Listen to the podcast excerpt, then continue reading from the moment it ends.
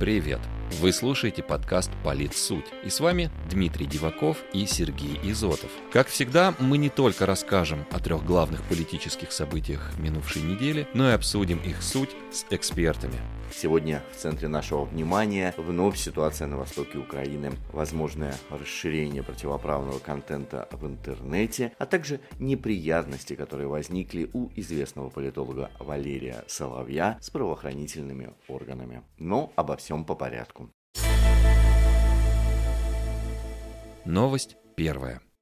На прошлой неделе конфликт на востоке Украины перешел в наиболее острую фазу. Обстрелы усилились, а каждая из сторон по традиции обвинила другую в провокациях. И хотя обещанного некоторыми западными СМИ и политиками российского вторжения так и не произошло, сначала дров подкинула Госдума, обратившись к президенту с предложением признать так называемые Донецкую и Луганскую народные республики, а затем и сами непризнанные государства. По мнению политического аналитика Ольги Курносовой, ситуация вокруг Украины на прошлой неделе напоминала покер, когда два игрока бесконечно повышают ставки. Первый ход а, был со стороны Госдумы, которая направила президенту весьма жесткий вариант обращения о признании ДНР и ЛНР. Само по себе это обращение и история вокруг обращения достаточно интересная, потому что изначально, когда с таким законопроектом выступила КПРФ, никто не думал, что такой законопроект будет принят. А потом, буквально накануне заседания, Единая Россия внесла свой законопроект, в котором предусматривалось первоначальное обращение в Министерство иностранных дел, чтобы Министерство иностранных дел вынесло заключение, не нарушает ли такое признание договоров, которые подписала Российская Федерация, в том числе Минские соглашения. Понятно, что Минские соглашения такое признание, конечно же, нарушат. Но на следующий день день, как это ни странно, сама же Единая Россия поддержала именно предложение КПРФ, то есть обратиться к президенту напрямую, минуя Министерство иностранных дел. Уже очень интересная история. Отметила она в беседе с подкастом «Политсуть».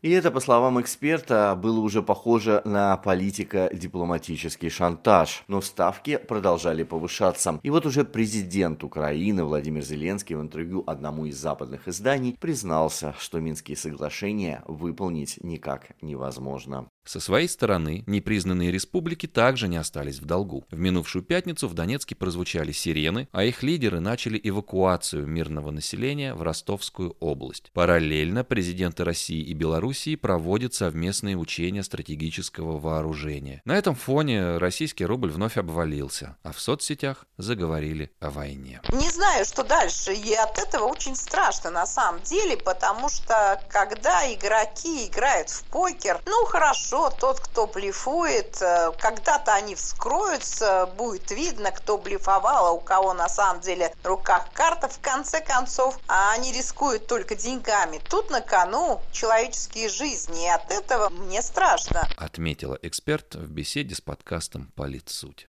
В любом случае, по Конституции, изменение границ между субъектами, введение военного или чрезвычайного положения, а также решение вопроса об использовании вооруженных сил за пределами страны относятся к компетенции Совета Федераций, а не Думы. И ближайшее заседание уже завтра, 22 февраля. Новость вторая.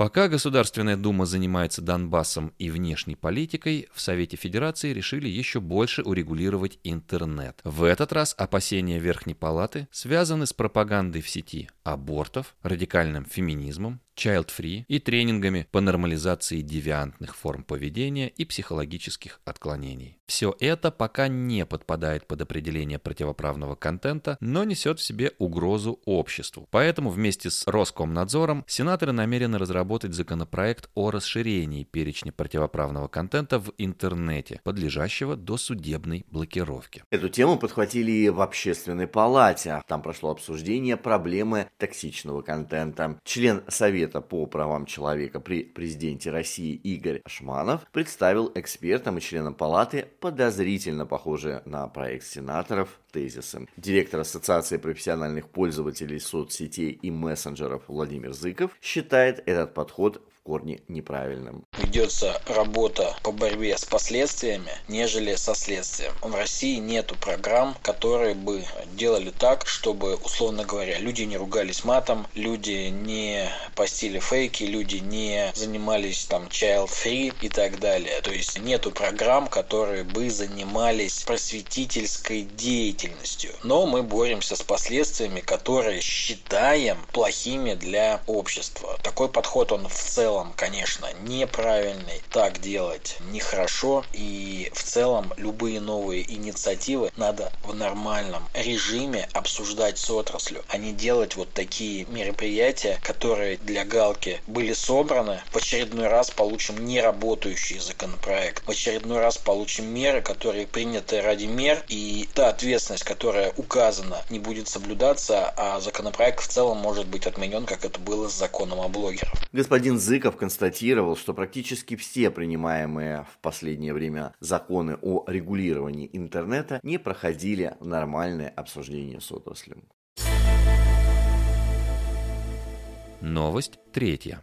В Москве на прошлой неделе задержали известного политолога, бывшего профессора МГИМО Валерия Соловья. По данным СМИ и телеграм-каналов, вместе с сыном они находятся в статусе свидетелей по уголовному делу об экстремизме. Оно может быть связано с поддержкой политологом телеграм-канала «Генерал СВР», публикации которого направлены на возбуждение ненависти в отношении органов власти РФ. Профессор был давно известен своими конспирологическими теориями и одиозными заявлениями в СМИ. Одно из последних его высказываний было связано с болезнью лидера ЛДПР Владимира Жириновского. В эфире радиостанции «Эхо Москвы» политолог предположил, что у политика вовсе не омикрон, а он отравлен любовником, почти как в романах Агаты Кристи. Руководитель политической экспертной группы Константин Калачев в разговоре с подкастом «Политсуть» напомнил, что профессор Соловей – это величайший мистификатор, которого можно назвать лучшим аниматором для сотен тысяч людей. В его словах зачастую трудно отличить вымысел и фантазию от реальных инсайдов. Он создает свой параллельный мир, в котором кремлевские обитатели видят себя не в лучшем свете. Очевидно, что его активность, его деятельность, его комментарии по поводу тех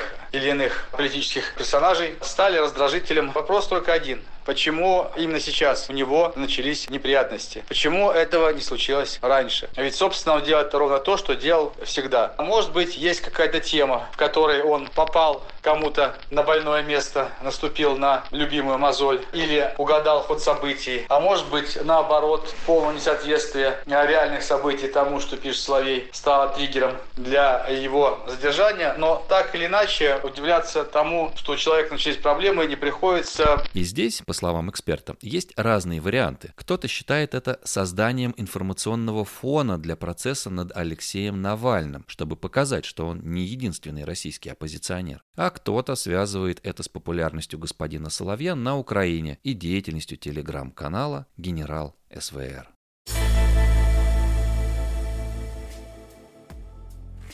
И на сегодня это все новости. Как всегда, с вами были Дмитрий Диваков и Сергей Изотов. До встречи в следующий понедельник и хорошей вам недели.